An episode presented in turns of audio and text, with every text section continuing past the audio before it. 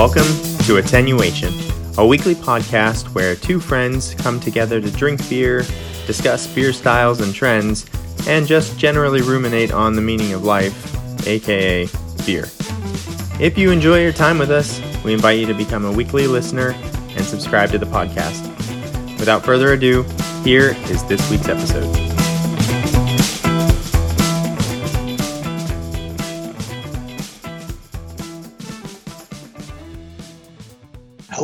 Welcome to episode 25 of Attenuation, a beer podcast. My name is Jason, and I'm joined by my best friend since eighth grade, Stephen. Hello. How's it going today, Stephen? Awesome. Are you excited? I'm so excited. Did you do a lot of homework? I've been reading like every day. Nice. Yep. Well, because today we're doing a deep dive into Gose, which is Stephen's absolutely favorite style of beer. Also, Speaking- it's the best style of beer. Not just my favorite. It's just it's just a fact that is is the best style of beer. That's your opinion, sir. the best style of beer a is, fact. is stout. Facts. All right. Well, before we get into arguing what's the best style of beer, we are going to drink some beer. hmm We, I think we both came prepared. I will uh, introduce my beer and give some nose notes before I hand it over to Stephen. But I'm drinking Goses are red. So this is a Gose style ale with Syrah grapes that's been aged in oak. And this is from the Bruery. And it's 5.6%. You know, I never knew. Well, I didn't know this. I just learned that the name of that brewery, the Bruery, it's Yeah. B R U E R Y, right? Yeah, they spell It's- it funny. Yeah. Do you know why? Is it like, no, I don't know. Because it's the Rue family, is the like founders of the the Bruery. R U E. yeah. Yeah, All right, so they that's put really it into the Bruery. Yeah, That's clever. just a little trivia knowledge there for you. Ooh, I like So that color. that. It's coming uh, in camera. It looks way more red than it actually is. It looks like um, Yeah, like a pink champagne. it looks like a pink champagne in reality over here. It's very clear, and there's almost no carbonation.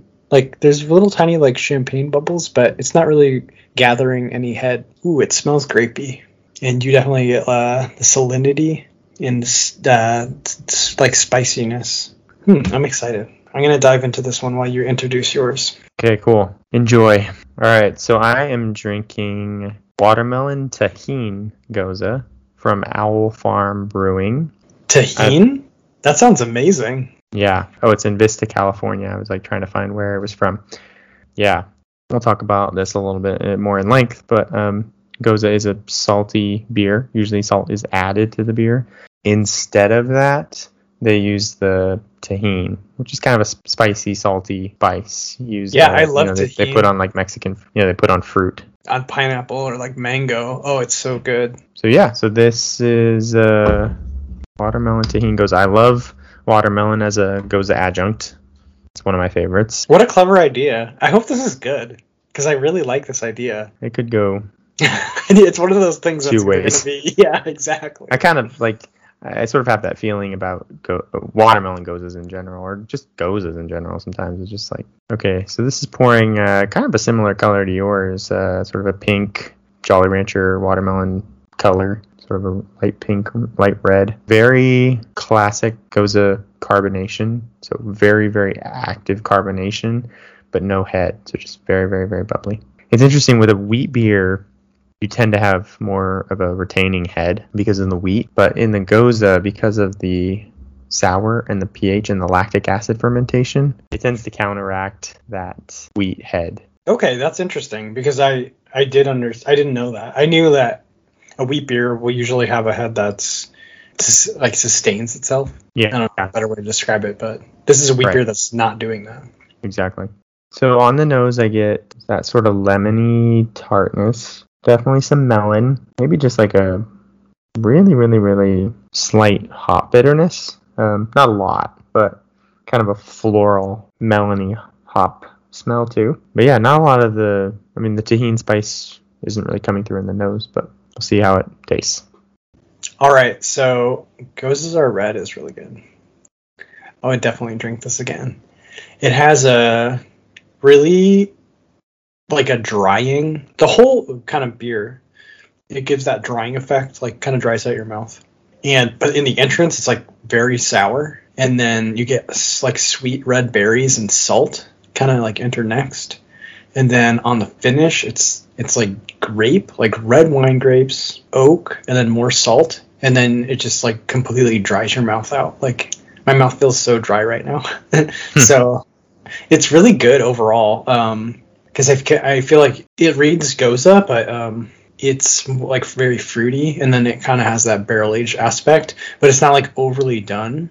Yeah, it's just like a, it's almost like a super Gose, maybe. I don't know. A very modern interpretation. of Yeah, the exactly. Like they've turned they've turned things up to eleven. Like, um, but I, I I mean I really like that. But yeah, so definitely thumbs up. I would drink this again. Cool. How was your Uh, Tajin beer? Yeah, I'm having an interesting time with this one. No, I mean uh, it's good. Kind of has this like the Tajin spiciness is like very early on, like right as you drink it, and then it kind of mellows out into almost more of a like a melony hop profile. But then it kind of moves into more of this classic watermelon syrup flavor. Not super sweet, and it's not super. It's not tart at all. I wouldn't even call this. I would call this very barely sour on my sour scale.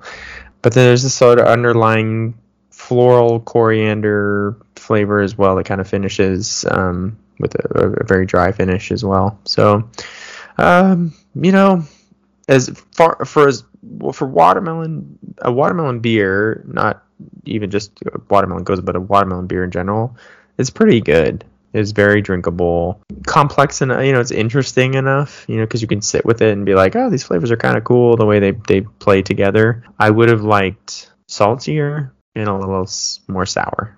Which are two like critical components of a Gose. I feel. Yeah, yeah. I mean, I will say like the nose of this was definitely Gose. I think they, they got the coriander, that sort of like lemony aroma that comes with that. Uh, I think the watermelon meshed well with the into the beer. Um, yeah, I just think, like I said, they left the salt out and like and substituted with Tajin, Yeah. and so that just like didn't quite work in terms of still feeling like it was kind of a salty beer. And then I think just the sour. I don't know what their sour process is or what they were. You know, like every brewer's tolerance for sour and where, where they want their sour beer to come out as is completely different. So Yeah. you just never know. But yeah, I mean, I think uh, I think it was definitely executed well. I think it was kind of a, I'm sure it was a fun beer for them to brew, and it's a fun beer to try. I'd highly doubt I would ever try it again. Okay. So it sounds like if it was a little bit saltier and a little bit more sour, you'd really like it though. Yeah, Yeah. because they nailed the watermelon flavor very Mhm. well. Even uh, I don't know if they use maybe like an Eldorado hop or something like Melanie hop that seemed to give it a nice like underkick of like hop bitterness with the melon profile. Yeah. Sounds like not a thumbs up then. Yeah, I mean it's more of a like a middle, hanging out in the middle. It's a Wavering. thumb sideways. Yeah, All right, one thumbs up, one thumb sideways today. fun to drink just one time. Okay, fair enough. I think that's that's been like the last four or five things I've drank. So It's like every beer I drink, basically. Like I just wanted to try it and see if this was even remotely good. You know what? You know what I drank yesterday? I'll post this on Instagram in a couple days, but it was an Evil Twin root beer sour. oh no, It was a sour ale brewed with root beer syrup. that sounds horrible. Was it good? It was terrible. I I don't know. I guess, yeah. I got like maybe four sips in, and then I was like, okay, I'm good. Like, Yeah. I'd probably just rather have a root beer. right? yeah, sometimes I think they push it too far with the creativity. yep. I still have a cola one in my fridge as well. So, oh, I'm gonna go ahead and predict that's gonna be revolting as well. Judging now from the root beer one, it's definitely Some- headed in that I just direction. don't so- know. Root beer and cola and beer don't seem like they should mix. Have you had the alcoholic Mountain Dew yet? No. Not me either. I haven't even seen it. If I see it, I'll buy it. Okay. I won't drink one. Yeah, I haven't seen it either. Yeah.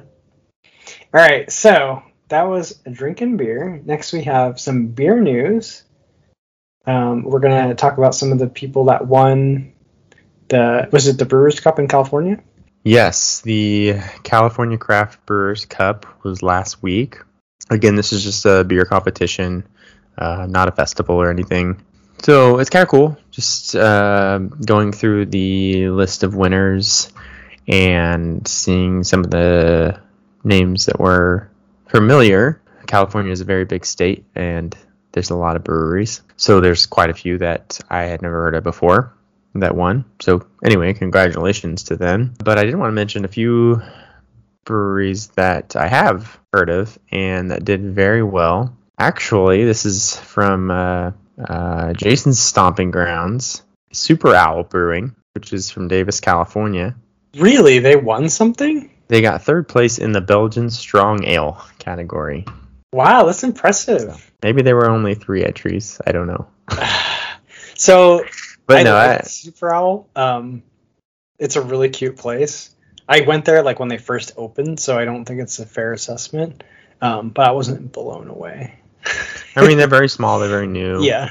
And that's the thing too is like I give a lot of um, leeway to a newer brewery because even if you have some like really good recipes, like scaling them up like that, it takes a really long time to dial them back in. So I do need to get out there and try them again because the the people I I don't know if I met the owner, but they were really awesome. Like and it's a it has a really cool like um, aesthetic and vibe. So that's I'm I'm glad they won something. That's really cool. Yeah. yeah. Very exciting for them. Knee Deep Brewing. Uh, you may have seen Breaking Bad. Was it Breaking Bad IPA or Breaking? What's it? Did they do Breaking Bud? Breaking Bud. Yeah. Yeah. I was like, I know it's not actually Breaking Bad, but I Yeah. couldn't remember the pun they made. Yeah, Breaking Bud IPA.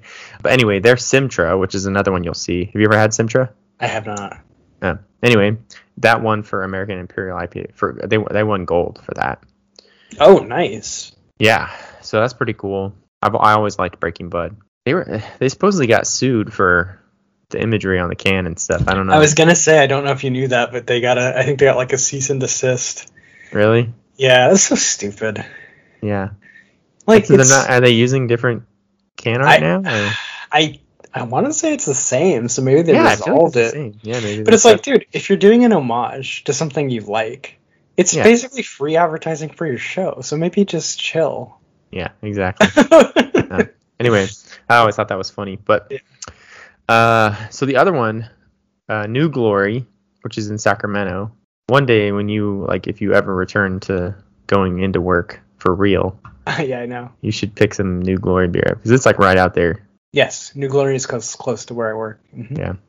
Uh, but they're it's one of those weird ones where you're like in the middle of this like strange industrial park and you're Oh like, yeah, I've been I've been there. Mhm. like is there a brewery here and then, and then there is randomly but yeah so their um ubadank american ipa got second place in that category and they and their Gose their key lime Gose which is fantastic in fact i think i even posted on instagram i drank it a, a little while back i was able to get some from craft shack it's so good so good uh, so congratulations to new glory for getting two second place awards there in the IPA and Gose categories. Alaro, have you been to Alaro? no. It's in downtown Sac. Oh okay. Their Castillo IPA, I feel like has won tons of awards in, in the past as well. In fact, I think it won gold at the Great American Beer Festival the last time we went. Uh, but anyway, they won gold for their English style IPA Castillo. So, That's cool. but yeah, so those are. Oh, and they also won second place for their stout, um, Maria. Oh, now I want to try that. Yeah, I think you should check out Alaro. And that's about it. That's um, it's pretty cool though that some Sacramento, um, Davis area breweries won. Super Owl actually got on there for their sweet stout as well, called Nerd Out. They got a third place award. Wow. Okay, I'm gonna have to get back over to Super Owl. Yeah, maybe they're they're doing good stuff now. Yeah, sounds like it. Uh, the only other name I really recognized was Mike Hess Brewing, which is one of my favorite San Diego brewers. They Mhm. make one of my all-time favorite Berliner Weiss beers called My Other Weiss. They got third place for their imperial stout called Umbrix. So, so pretty cool. It's cool that they're um, you know still doing these competitions. Yeah. No, it's a great way Uh, to discover stuff. It sounds like some are really close to me. So Yeah, always cool to check out some of these uh, lists and see like, hey, I never heard of that. Um, there was Humble Sea, I think they won first place in the Gose category. Be interesting to kind of like search out for th those beers and see if I can find something from them. So there's a beer news for this week. very cool. Some of the breweries in California that are making doing it right, making some good beers. nice. All right. Are you ready for the main topic, sir? I guess I'm as ready as I could ever be. a deep dive into Gose. You Feel somewhat inadequate, but Nah, you're gonna do great. I'm sure. I have. I did a lot of research too, so I can supplement your efforts. Cool. Uh, so it's kind of interesting. Like I've said many times, Gose is my favorite style of beer. That came early on from drinking them, and uh, but the love kind of grew as I learned more of the history, and um, you know some of the themes are similar to other styles of beer that we've done deep dives on, right? Where like the beer sort of dies out and has to be revived by like one person who loves that style. That's actually happened multiple times with Gose. Yeah, I don't know how we still have Gose after researching the history. it's crazy. And really, you kind of have to split it into like sort of three eras of Gose because really this is this is a thousand year old beer style. Um, there's record record of it being brewed uh, around you know the 11th century, and then you kind of have that like you have another era of Gose that kind of goes from like 1500 to like 1750 and then you have that and then you have like a third era of Gose which is like 1750 to the present. So they're kind of overlapping um, like geographically and time like when one dies out and when one is like starting to get popular in like a different area. But overall there's sort of three different um, eras of Gose and probably three different taste profiles honestly somewhat. It's hard to say what the very original Gose was but at the time you know in the 11th century probably almost every beer being brewed at this time is either sour or much stronger so uh, a higher alcohol beer doesn't sour because you know those those bacterial and yeast agents can't work in that higher alcohol environment, so they don't sour. Right. But anything lighter than that, anything you know, all this stuff is like wild fermented. I mean, Yeah. a lot. Honestly, the first Gose was there was probably no yeast pitched at all, like eh, for a long time. Um, so you know, beers brewed in this time period, and they weren't using hops; they were using a thing called gruit.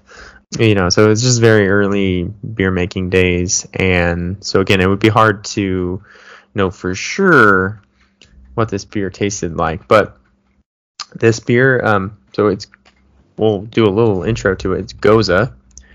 It's spelled G O S E, but pronounced Goza.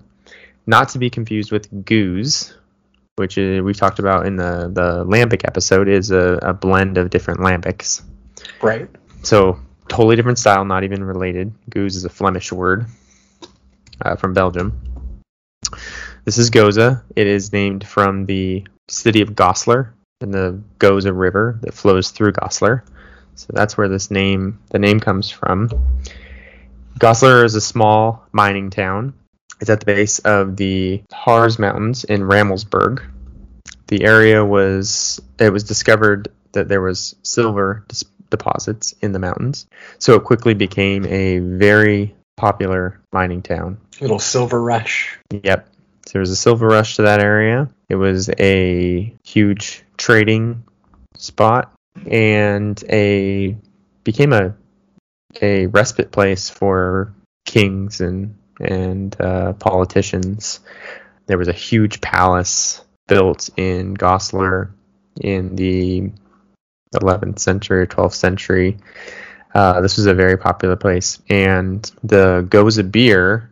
There's very few records of this beer at the time, so really it's just every once in a while you they they would find writings of someone like Otto the Great um, wrote uh, something about like this wonderful Gose beer from Goslar, you know, and this was like in the 11th century. So you have like, you know, writings from like 1181 and another one from 1239 and another one from like 1332. Just random mentions of this like Gose, aside. So, oh, I had this amazing beer. Yeah.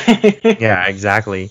Um, you know, and there's just not a lot of like writing at the at this time. Not a lot of like people that are literate, even wealthier people.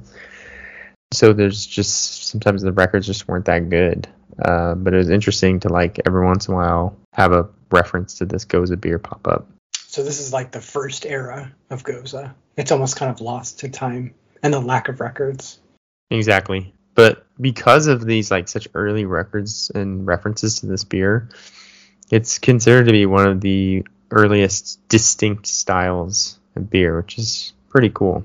okay, that is really cool. So what's really interesting is this beer became so popular that in the 14th century, uh, it was the most imported beer exported out of Goslar and imported to other parts of Germany and even uh, Hamburg, Germany, like created tax laws against exported beer or imported beer into Hamburg because Gose was so popular and it was like the, the most imported beer into Hamburg. So the problem with uh, mining towns is that when the resource dries up, so do the city.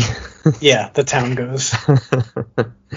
and so that's kind of what happened with Goslar. Uh, it just sort of became lost to history. The little town still exists, um, but it's very much a shell of what it used to be um, because there's just no silver mining there anymore, and it didn't be, you know, it lost its status. Uh, but there were so many surrounding cities started brewing this Gose beer that uh, it still kind of lived on. The most important being Leipzig, Germany, which is about 90 miles east of Goslar. This is kind of the second era of Gose, is the Leipzig Gose. Okay. Probably the most most like what we are drinking now. Uh, a salty beer with coriander, mildly hopped, low alcohol, uh, highly carbonated. So this Leipzig era blows up like crazy. It is a super popular beer.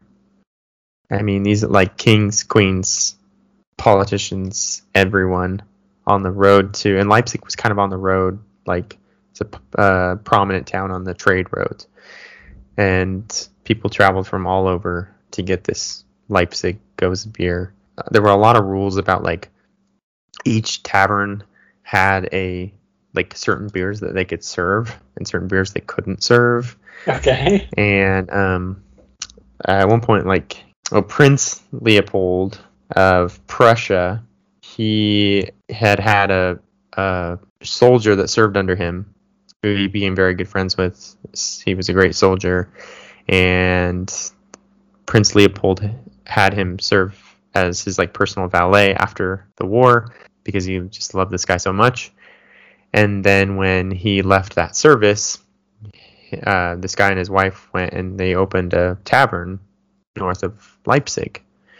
So Prince Leopold goes to visit his friend in this tavern. And he's expecting to drink some like good beer, and he drinks this beer and he's like, this is horrible. Spit it out. and he's like, why, why didn't you have the Leipzig Gose? And the friend's like, I can't, like, there's, we're not allowed to serve that here. So Prince Leopold ended up putting a lot of political pressure on the city council to change the rules for his friend. Wow. And, and it became one of the most, you know, most visited taverns to get this Gose beer just thanks to Prince Leopold. Pays to have friends in high places. Yeah, right. There's a great poem from that era uh, written about the Leipzig Gose, and it is Many have died, but Utrecht's army is not ruined yet. New sprouts come endlessly every year continuously who can take in the soothing Gose beer. Wow. It was very popular. Apparently, before I told about it. So the problem with beer journeys, beer style journeys, is what we've um, noticed is that war takes a huge toll on beer styles, Yes. certain beer styles, and that's kind of what happened with the Leipzig Gose. Is that the Napoleonic Wars in that area just took a toll on everything, um, This breweries wouldn't be the included. first time the Gose is affected by war. exactly. Uh, Um, I guess yeah. that's the, the downside of being a thousand years old. You had to see a lot of wars. Yep, exactly. Especially in Central Europe. Yeah. It's kind of a theme of Central Europe because even like in the uh, Thirty Years' War, same thing. Like French took over a lot of that area, and they were wine drinkers. So a lot of breweries got shut down or turned into wineries, and they, you know, French were not going to drink Gose beer. So. so you know stuff like that those these are sort of some of the rises and falls and again like these these time periods kind of sort of overlap and things happen like things don't happen in a vacuum um, but it's just a sort of continuous rise and fall of popularity certainly the biggest popularity would be leipzig germany in this 17 1800s uh, is definitely when it's uh, was most popular um, in 1824, uh, there was a merchant named Johann Gödecke. He acquired this large estate um, at the end of the Napoleon's uh, end of Napoleon's German occupation, um, and he was very much interested in brewing a Gose on his estate. So he was able to pull this other brewer from a, a more well-known brewery. His name was Johann Liedermann. He was able to convince him to come with him and start brewing this Gose because he had tried on his own and it wasn't very successful. So he brought this guy in, help him save the Gose. Well, they, they started brewing the beer on the manor and it was like completely in-house. So all the grain they used was what they grew. All the coal they used for the fire is coal they like they mined. All the ingredients to the beer was grown on the estate. So it ended up becoming known as the it was the uh, the Döllnitz the the Döllnitz Manor. It became known as the Manor House Döllnitz Gose. So Okay. it it was its own style of Gose and it was extremely popular they ended up serving that beer at the um, you could find that at that the tavern of that that guy's prince leopold's friend uh, and it was the the market leader Gose the other funny thing way ahead of their time they limited production on Really? purpose Oh, Yeah. to drive up like to drive up desirability. Yeah. yeah Real trendsetters. Right. So all you beer snobs who get upset about Pliny the Younger being only brewed once a year and they could brew it all the time, blah blah blah. This is not new, okay? Yeah. Brewers long ago knew how to manipulate demand for their beer. So oh, that's fascinating. So this, this, is I think you this is about the time too, and you you you did a little bit of research on the like the long neck bottle. Mhm. So if it wasn't in a barrel, which a lot of it was, they also bottled some of it in a strange way. is this the what we talked about? Yeah. This is so weird and so cool. but it kind of it grosses me out too. Do you want to talk about how they corked the bottle? Yeah, so they would pour the ones they bottled. They would have these traditional like bottles where the bottom is really big, like a bulb almost, but like flat, and then it has a really long neck. And they would put it in, put the Gose in, but they wouldn't put any cap or cork or anything to like seal it. Um, but during the secondary fermentation, the yeast would end up like going up the neck of the bottle and making a natural like seal. So I don't know. That's just I know when I drink beer, I'm drinking a lot of like yeast byproducts, and that's like a little bit too much of a realistic reminder. if I have to like peel this plug of yeast out to drink my beer, I don't know about that. Pretty awesome. But it's actually really it's an ingenious way to like seal the beer at like just the right time, and then you don't have to worry about you know putting a cork in it. So that's fascinating. Yeah. They don't still do Awesome. that, do they? No. Not not like anything you would ever see now. Um, It would that, not be like, convenient to drink out of. No. Yeah. Well, and I don't even know how you like break that SCOBY seal, right? Right. Like, I I don't don't, know. know. The mysteries. Mysteries of time. Yeah, so the next sort of fall of Gose was really the early 1900s. You had First World War in Germany, again, war affecting beer styles. Even sort of leading up to that, you had this trend towards Pilsners, um, stuff that was easier to store for a long time, which lagers were. Mhm. So you kind of had this sort of change in ta- beer taste towards the lagers and pilsners. Okay. There's actually people got so used to drinking that, and and they would come to drink the gose, and they would actually they'd ask like, "Is this drinkable?" when they drank it. Because they thought it was bad. Yep. Actually, one of the taverns that served gose, there they were named um, Ohne Bedenken, which means without concern, and that hmm. was that was always his response to, "Is this drinkable?" And his response would be, "Without, Without concern." concern. That's amazing. Although there was also a theme.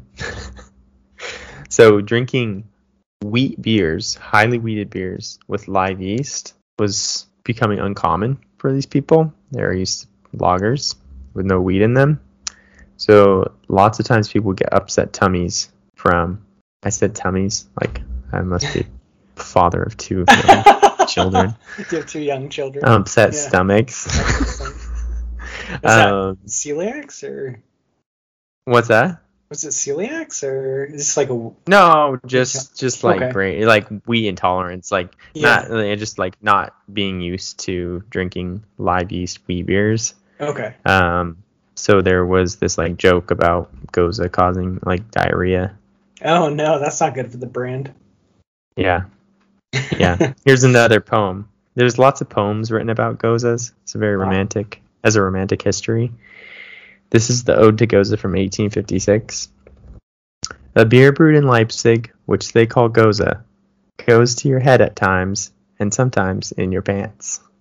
that's the whole poem. Goes to your head That's the Ode sometimes. to Gose. Sometimes your pants. Sometimes in your pants. Yeah. Wow. That's very interesting. Oh. If there Yes. ever was a endorsement of Gose, that That's not a shining or ringing endorsement. It's like, hey, 50 50, you're going to feel good. Yeah, you might have to use the restroom. But this was the sign of the weakening of the human gut. Couldn't even handle a little sour wheat beer. Oh my All they could handle was their weak pilsner. so, what year are we about at? We're still, this is, So we're in like the 1920s, okay. where Gose is sort of falling Like waning out. in popularity. Yeah. Yeah, I any like historical distinct beer style is basically going away, just because the war was so hard on like these small breweries. Yeah, I read like in World War II, the German government like nationalized a lot of the breweries and just to have them produced for the war, and they didn't want fancy beer. Yeah, You know. exactly. Yeah. Or difficult beer styles. Right, or like a difficult. They didn't want to deal with the uh, what's the um plug, the yeast plug called? yeah, Scoby. Yeah, I mean, even even with this, like the the Ohne Bedenken brewery or tavern, I should say, um, they served gose until 1958. Okay. They didn't make it past 1958. Wait, is this our first or second? This is our second hero of Gose. I think there's like three or four individuals that saved Gose, but this is right around the Uh, time when uh, Frederick Wurzler. Okay, you'll have to talk about that. I didn't see that name come up. Oh, okay. So this is like I was waiting till we get about to this point, but I guess Frederick Wurzler had worked at the Döllnitz Brewery and knew the techniques for brewing Gose, Okay. So before he dies, he passes the recipe to his stepson, uh, Guido uh, Pfnister. And then he was brewing Gose in a super small private brewery, even though there was like almost no demand. But like for a little while, he was like holding the torch of the Gose style, which is crazy. Because this happened like three or four times. And then in the late, and then the next thing I researched, and maybe this will, I, um, maybe this is where you're going next. But uh, in the 80s, Lothar Gold Goldhahn stepped in Yes, and, ag- yeah, and again saved the style. Yeah. And I am seeing now. I missed that Wurzler name, but I saw. Yeah, I'm seeing that now. Yeah, him and his stepson. They're kind of crazy. And then, uh, it's yeah, crazy it's so- just to think about them making something that's not popular for I don't know what is that, twenty or thirty years. And now, like, think of Gose now; it's everywhere. But like, it's so in a little twist of fate, it could it could be gone, could be lost. So it's just kind of cool. Yeah, I mean, I think the Wurzler Brewery closed in um, 1966 um, because uh, Guido died of a heart attack randomly Oh, while dang. gardening, and it just like you know, there just weren't that many people who knew how to brew gose. Yeah. There were only like a handful of pubs even that wanted it, that wanted to serve it. Like, It's, it's insane. like the a style, like a historical style of beer that was like literally the height, like the most demanded beer for like hundreds of years. Mhm. It hangs like in the balance of just like one or two people. it's crazy. Like, And we found this in like every single deep dive we've done. yeah, It's Yeah. a little bit of survivorhood bias. It's like um there's probably like Yeah, like how many beer styles died that out, died like, out. yeah. Yeah. because there wasn't the one person that carried it on. So like but it's Yeah. fascinating just how many styles fell down to like almost one place making it or one person or one brewery. And then and then now with like the craft beer revolution, I feel like everything is safe again. So because everyone's making gose, but it, it it was a close shave like many times. yeah. So you mentioned uh, Lothar Goldhahn, right? Yes. Yeah. So he again very single-handedly saved yeah. Gose because it, that would have been the end of the Gose story without him.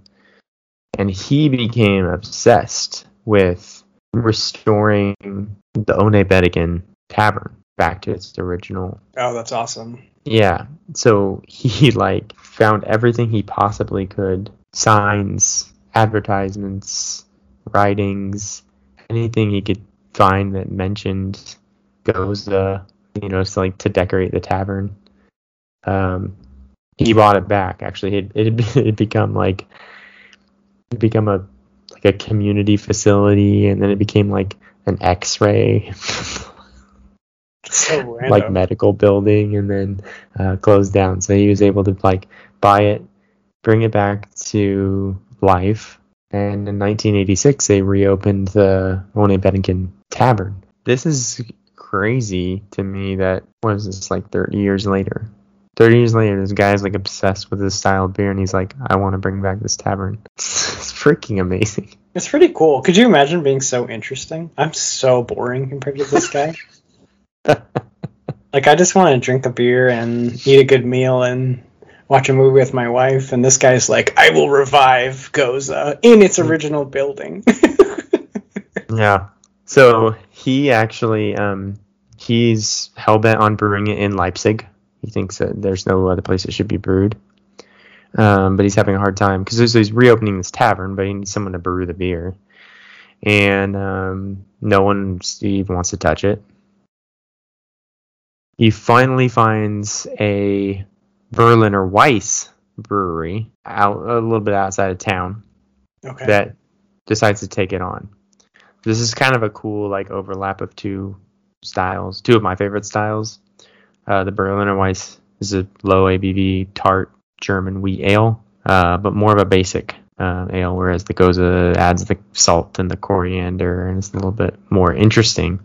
yeah. Uh, these are two very similar styles as especially as like now they've evolved into sort of being base sour ales for like heavily heavy fruit additions and um, you know, the modern style has taken these these beers and used them as basis for lots of weird things. Yeah. But yeah, it was cool that this Berliner Weiss brewery was like, yeah, we'll do it. You know, so they brewed the Gose. They brewed it until 1988. Then they decided that they didn't want to do anymore. They wanted to focus on their Berliner Weiss because the there was an upcoming celebration of like it was like a 750th anniversary of Berlin of the city of Berlin. So they had to get ready for that with their Berlin style uh, Weiss. So they stopped brewing the Gose. They had to. they ended up for a while continuing to buy the Berliner Weiss from this brewery, and then they would add coriander and salt to it oh my god. to try and mimic a Like. Like it wasn't exactly real. yeah. yeah, it wasn't perfect, but it was, you know, better than nothing. And then, fortunately, in 1990, you had an even bigger explosion of people being able to visit these taverns because the Communist Party fell. Oh, okay. And now, like, just business is open and uh, people are more free to travel and spend money, and uh, the tavern, like, it's almost impossible to get a seat. Wow. It's just very popular again. But it does almost die out again, mostly because they're having such a hard time trying to find someone to brew this beer and continue to brew it. So Thomas Schneider is the another name in our Gose Saviors. Yes. Uh, Thomas Schneider in 1999 um, uses his brewery to start. He actually turns a train station in Leipzig, Germany, into a Gose brewery. So he, he had had another brewery, um, and then he opened this new one in Leipzig to brew Gose. So he Cool. kind of took that mantle and said, "I'm going to save it." Another very interesting person. Exactly. And then this is where the timeline gets interesting because in the late 90s, early 2000s is when you start to hear about this beer outside of Germany. okay. A few people, um, you know, you have the craft beer revolution now in the United States heating up. It's still very IPA heavy, but there was also this movement towards like finding other stuff, not just the next new hop, but something else and different strange styles and historical styles. Still, as popular as Gose was, and as long of a history as it had, it was still very, very unknown. Uh, there's a man named Michael Jackson. He's a huge beer historian in the United Super States. Influential too. Yeah. Yeah. He didn't even mention it in any of his writings in his book. He didn't even mention it in his original book. He he had an original book of like beer history, beer styles and stuff. He didn't even mention Gose. Wow, that's crazy. Yeah. It wasn't until 2004 I think it shows up. I think there had been a few presentations on Gose in in like different brewery convention, homebrew conventions and stuff. It had been mentioned. Um, this is like late 90s, early 2000s. But so many people kind of heard of like sour wheat ale with salt and coriander, and they were like, okay, that's never going to be popular. so really, like into 20, the late 2000, like 2010, Gose is still very much unknown in the beer industry. I think in 2008 there were nine Goses. Five of those were in Germany, four in the United States. Nine That's really crazy. in 2008. That's not that long ago. No. in 2012, Westbrook Brewing, which I think is in somewhere in the East Coast, they decided to brew, try to brew a Leipzig Gose, and it became the first like really popular American brewed Leipzig Gose. Uh, was Westbrook's. I've had that one actually. Oh, nice. It's, it's pretty good. So that's kind of, and then it just sort of blew up from there. I mean, you you started to see them brewed more frequently, especially as the sour beer revolution started, which was kind of 2010, early 2010s. That started to really uh, explode.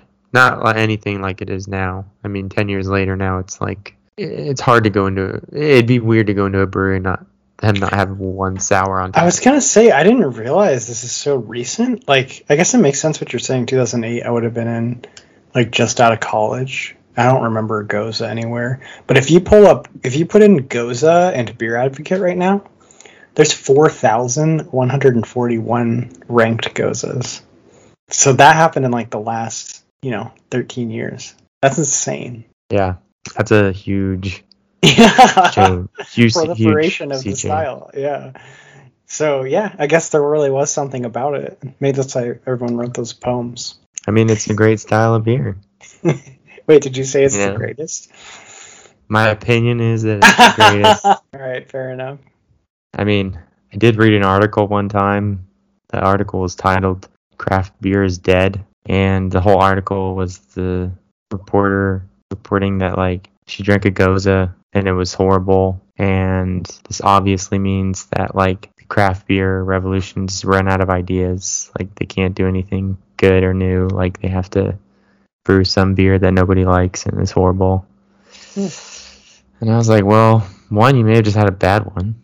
Two, maybe you just uh, lots of things in beer are acquired tastes. You know, not everyone's gonna like it the first time, or sometimes people may just never like a certain style of beer. But I don't know. To declare that craft beer was dead because she didn't like this one style She should listen to the podcast. Sounds like. Yeah. like.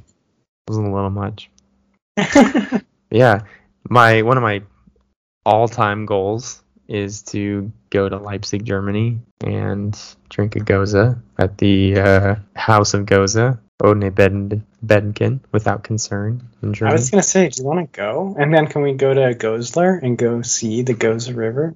Is there an active uh, brewing facility in Go- in Goslar or? I don't think so. Oh, you know what? I think there is, but um, what's really weird is that somebody opened it. I can't remember the name of that guy. Somebody did open a Gose brewing facility in Goslar, and they were trying to like be very true to the original Goslar Gose, Yeah. and it's not sour. Oh, Yeah, and they they claim that the the, the original Gose wasn't.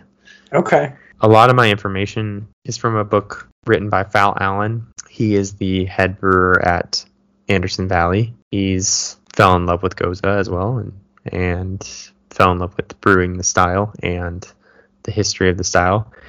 He wrote a book all on Gose. That's where I'm getting a lot of my information. Mhm. He he seems to think from his research and his historical um, uh, looking through the historical writings and and stuff he thinks it's very unlikely that it was not sour. Like Gotcha. just mainly because of brewing techniques at the time. Yeah, I know. When I was doing my research, well, a couple of cool things they said, and I don't know if this is true, but they they think the salinity of Gose was because of the Gose River, like the water source they used. hmm And then um, also, I don't know what time period or what era of Gose this was, but they said at certain points when it was made, like they didn't even boil it. So mm-hmm. Right. I, I don't know how it wouldn't be sour if you're not, you know what I mean? Like these Yeah. things are getting net, basically spontaneously fermented. So yeah, I, I would imagine it to be sour, but Yeah, and like I was saying earlier, at the time, like either you had a stronger beer, which was higher ABV that kept it from souring, or you had a beer that you drank very quickly. You didn't let ferment very long. Those are the only two reasons a beer wouldn't be sour. right. Anything that was aged for any or fermented for any uh, longer period of time was was going to be sour. So, Okay, so are we adding this to the bucket list? Our Germany trip? That'd Yep. be hard. There'd be a lot of places we have to go, but I guess this would be like the number one. yeah, I mean that's the problem is I would like if you're going to go all that way, I feel like you should just do a lot of stuff like Belgium. Yeah. that would be pretty cool just to do Belgium and Germany and do kind of like a beer trip, you know. Yeah, that'd be really awesome. And see some of those historical places. Yeah. All right, add it to the bucket list, sir. But yeah, definitely going to Leipzig, Germany, Okay. drinking drinking a gose that's like my ultimate goal one day All right, I'll Maybe. go with I'll go with you. and like i said at that point i won't so much as just die but i will like my just- send You'll ascend into heaven. into nirvana The gates will just open. Yeah. That sounds pretty nice. okay. I have another great quote from this book. okay. This is uh, from another writing. I'm not sure what year this was, but when okay, so when asking a Gose drinker about his favorite drink, as you can see, his eyes light up. A well-matured Gose is for the expert, who explored and got to know the nuances in taste at length. Above everything, he calls it his Gotterdrink, God's drink. Tasty and thirst quenching, seemingly sour but full flavored, and at the same time stimulating digestion, this golden bright drink invites to cheerful pleasure. Wow. That was a succinct summary of the style. Hmm. A little sour, a little salty, gives you diarrhea, Sometimes gives you the poops. stimulates digestion. I okay? like that's a very that's a little careful and elegant way to phrase that. Yes, stimulates digestion Uh, with without Uh, concern. uh, I I should uh, I should revamp that meme. You know the pawn the pawn Moore's meme. You know, whereas it's like coffee. Like I need some energy, and he goes, "Best I can do is a poop." yes. I gotta revamp that to Gose. Like, I would like a beer. Best I can do is uh, I'd like to get drunk. No, best I can do is a poop. just a goes a bottle. Yes. Uh, I I do have to report. I've never experienced. I was gonna say I've never experienced that either, and I like you. I think Gose was one of my favorite styles. Yeah, and I've never really had an issue with it, but Yeah, I think beer drinking in general kind of like will upset my stomach. Like if I drink a ton, but yeah, I do know. if you drink too many sours, the next day you'll have some issues. Oh yeah, yeah, you're that's right. You can learn that. and I can imagine maybe if you drink a lot of Gose, um, but I don't. You know, it's one of those beers you don't. Maybe that was the problem with these German. yeah, They they were like drinking too a much of it. bunch. That it's not a beer to me that like I, want to sip it slowly, kind of enjoy it. It's not like something I want to drink a lot of in one night, but I don't know. Um, so a few notes about like the modern gose. Yeah, what has it evolved into? most important, like if you were drinking just straight like Leipzig style Gose, Yeah, it's gonna be a little tart. It's gonna have a very like lemony floral aroma. No hot bitterness. Usually these beers hover around five, six IBUs, basically nothing. Very highly carbonated, light bodied, highly attenuated, so very dry. And the flavor profile is gonna be salty, kind of a floral, spicy coriander, a little lemony from the wheat, very kind of sourdough bread, biscuity kind of bread flavor underlying all that, and a nice tartness to go with that. That's it. Like that is your gose, and it is so good.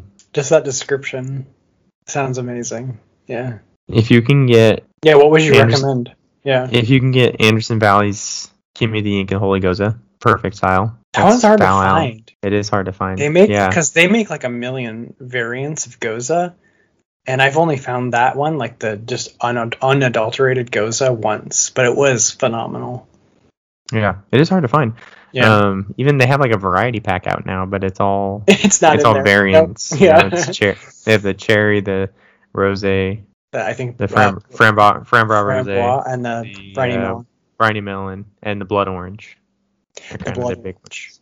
But yes, so the Kimmie the Yink and the Holy Gose would be is great. WeldWerks has their Leipzig style Gose. So Oh, nice. Yeah, called just just Gose. It's Okay. amazing. That might be my all-time favorite, honestly. Uh, Reuben's is amazing. Reuben's Gose. Uh, Westbrook's Gose. I mentioned earlier in 2012, they kind of reintroduced the style to the United States. Destihl Brewing in Illinois. They make one called Here Goes Nothing. I like that. Uh, that's their base Gose. It's kind of funny. I've had a, a few of their variants, like a watermelon variant and a like a pina colada variant. They're terrible. really? Yeah, I mean their base gose is amazing, Yeah. but their variants are really terrible. So don't get anything weird. Just get the here goes a nothing. That's probably my most Those are good solid list. Yeah. Um, I haven't. I don't. I don't know if I've ever. I've seen a base gose, like a non-fruited gose, in a like a brewery ever. so maybe either. Yeah. it's always some sort of. Twist on it. Yeah. Margarita. variation. Yeah. Lime. Mm, Yeah, you're gonna see that a lot. Um, in fact, like you could. There's some like salt and lime goses that are almost like Mexican lagers, but like a little bit sour. Kind of an interesting taste profile. You could almost drink them with Mexican food and almost be the same experience. Yeah. Uh, so that, that there, you know, there are fruits that blend very well with uh, the style, like watermelon. I think. Yeah, I think melon and um, like lime, like if you try to do like a margarita, th- Mhm. they go so well uh, with with the base with the base flavors of gose. Um, also, like passion fruit, guava. Those Mm. tend to be pretty good gose adjuncts. But yeah, it's crazy that you can you can find them anywhere now. I've had a t- taco gose. Do you remember that? no, You don't Did remember you- that? no, was it good? Yeah, WeldWerks at the beer festival had the taco gose. It had the little taquito sticking in it. Do you remember that? Did we have it together? Yeah, Oh wow, I don't remember. yeah. It was Must weird. have been it must have been late in the. It was like a, a hot sauce gose. It was very strange. did, you, did, did we like it? Well, I mean, it was interesting, but it was like the problem is like it was so spicy. It was such Yeah. a spicy beer. Like it was cool because it was like tomatoey and salsa. Like I, I actually had a tomato gose. Uh, yeah, that would have kind of work. Yeah, like sort of Bloody Mary-ish. Yeah, exactly. Salty tomato. Yeah, it's actually really good. This, but yeah, this taco gose was just too spicy. Gotcha. It's kind of weird to like drink something and it just not be like refreshing. Like you feel like you need to drink something else to cool your mouth down. Yeah. So- but yeah, uh, I've seen some like smoky goses, oyster goses. We talked about how oyster stouts. oyster. hmm Yep. Yeah, it's a versatile style. I mean, there's a lot of flavors you could mix uh, with it and still come out with something interesting. This is probably why everyone does so much crazy stuff with the style. Yeah. Uh, the other interesting thing too is we've talked a little bit about like brewing methods of sours before. Fal Allen goes over a lot of like different techniques in this book on like how different breweries um, sour their beers, and it's kind of interesting because you know you can just you can literally like pitch yogurt into the wort um, to add souring bacteria. But Okay. there's like, but there's so many different side effects of that, like because you're adding dairy, Yeah. you're adding um, there's not always it's uh, not only going to be lactobacillus strains. You actually can't control like how much of what strains because you don't. I mean, they maybe they list what strains are in the yogurt, but you don't know like in what percentage or or how many of what. So, you like the flavor of your beer could be completely altered by a different strain of bacteria being more present than another. And so it's really interesting. Like the Anderson Valley method. I mean, when I read through it, I, I they lose me like halfway. Okay. Like I feel like it's so complicated. He says it's like simple, but I feel like it's so complicated. Like they like sour the wort with like tons of lactobacillus, like at huge amounts, and then they like mix strengths and they cool it, and they have to put like they have to put like argon gas. They have to fill the tank with like the rest of the tank with argon gas so that oxygen doesn't get in. Like they have to they very much protect it from oxygen so that no aerobic bacteria can proliferate. Yeah, So they're that's like, complicated. We're Yeah. not doing that in our garage. yeah, no, it's so crazy. Yeah. Um, but what they're hell bent on doing is making sure that that lactobacillus, that one lactobacillus strain, is the only thing that's souring the beer, so they I don't see. get any off flavors. yes. And yeah, the other thing too was like, to, so there's a lot of bacteria on the grain itself. Okay. and lots of different strains. So like where some brewery might like use that grain, use the the strains of bacteria off the grain that just naturally sour the beer with those bacteria. But you don't again, like you don't have a lot of control over which bacteria is the most dominant. Whereas they're like they get the they get the wort off the grain as quickly as possible um, and pitch it with so much lactobacillus that there's almost like no the the lactobacillus strain they want. It's gonna dominate. Uh, yeah. Yeah. So it's very interesting the souring techniques that are used now, yogurt, probiotic drinks, um, and then you know just adding lactic acid. Fal Allen said that's like just not it's just not the same. Okay. So that's like you're gonna get that's kind of the weird landscape of sour beers in general right now. Is this sort of like I don't know. You can ask ask just to find out how your uh, sour beer is soured. Because you might be like, this is this is weird. This doesn't taste right, and find out like, oh, it's just lactic acid added. Interesting. And they say that's not as good, huh? It just like doesn't taste as natural or right. Hmm. Um, Makes sense. You know, and then there's breweries that just do a combination. You know, if they're the bacteria that came off the grain didn't sour it enough, they'll just add lactic acid to sour it where they want to sour it. up a little bit. Yeah. the really Crazy. interesting thing about um, Anderson Valley is that they use this English ale yeast to pitch after they've um, soured it and boiled it. But the pH is so low. Now this this yeast like is able to ferment in that low pH, but it, it doesn't survive it. Really? Like, it doesn't survive it to the point of them being able to um, capture yeast and reuse it that strain again. So they literally have to like they can't reuse yeast. They have to always have it available. Wow. They, so, they can't use it from one batch to the other. Right. Like a lot of breweries with a lot of yeast, they would just have their house cultures that they would just continually um, harvest off of uh, each fermentation. So. So they just uh, sacrificed the yeast yeah, on the, the altar of that so beer.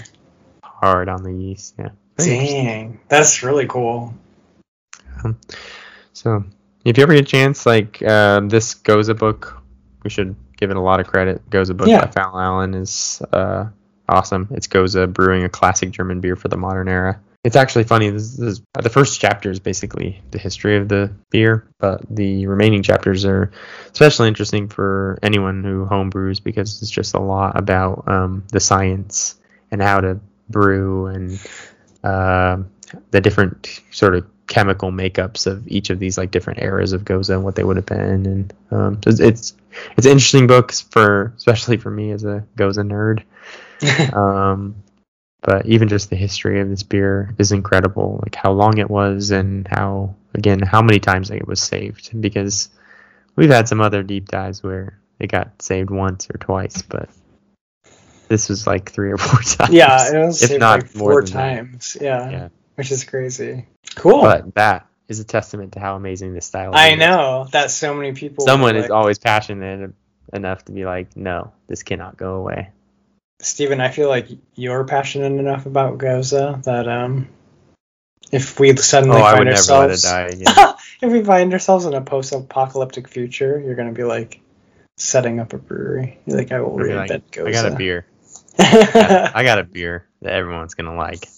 Nice. It'll be then you'll be in the history books as the fifth fifth savior of Gose. Just need some salt and coriander and wheat.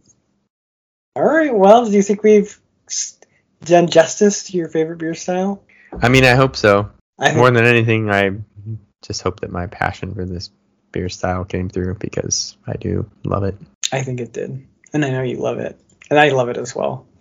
It's not my favorite favorite, but it's very close. It's probably my top three. I feel like any beer competition should just call me up. Be like, we have some beers you need to try, some goses. Like I don't want to judge any other category. You should be like become the ultimate Gose judge. That's the only style you. I judge. think I could be. You hyper specialize. Yeah. All right, start working on it. Yeah, you there's gotta... no way I could ju- I could be a like a thorough judge on any other style, but that one I can tell you when there's a good one or not. We gotta get our certification. We should get, um, uh, we should get one at least. What did we call it? It's not a sommelier. It's a yeah. The sommelier is wine. It's got a name. I don't remember. Uh, we don't even know the name. Yeah, we're a long ways off from being level one. We don't even know what to Google. Wait, it was like, uh, oh man, we suck. Google. Who does uh, who does Joe Rogan always ask for? Who's this guy he always asks for? Jamie. Jamie. Jamie, can you pull that? It's a cicerone. Cicerone. Ah, We need to become cicerones. you're then- Italian. you should remember that. and then we gotta ultra. You gotta ultra specialize in Gose. All right, that is the bucket list. It's like a medical specialty. You know? After years and years of school, then I have to go on to the go as a specialty. yeah, you'll be level four cicerone with this hyper focus. I'll be able to charge so much for my services. I don't know about that, sir. We're like, we're not sure. We're having a hard time deciding which one should get gold and which one should get silver. Bring in the Bring in. Steve. All right. Well, if you need Steven to resolve your Yeah, if um, you're not sure if you like it goes there or not. yeah your uh, beer competition tiebreaker, you can contact us at contact.attenuation at gmail. We're also at Instagram. Now that email's gonna be. Oh, it's gonna blow up, sir. Uh, We're also uh, you can also reach us on Instagram at attenuation.podcast. So, yeah, and Stephen will be posting interesting pictures, and I will occasionally post a picture.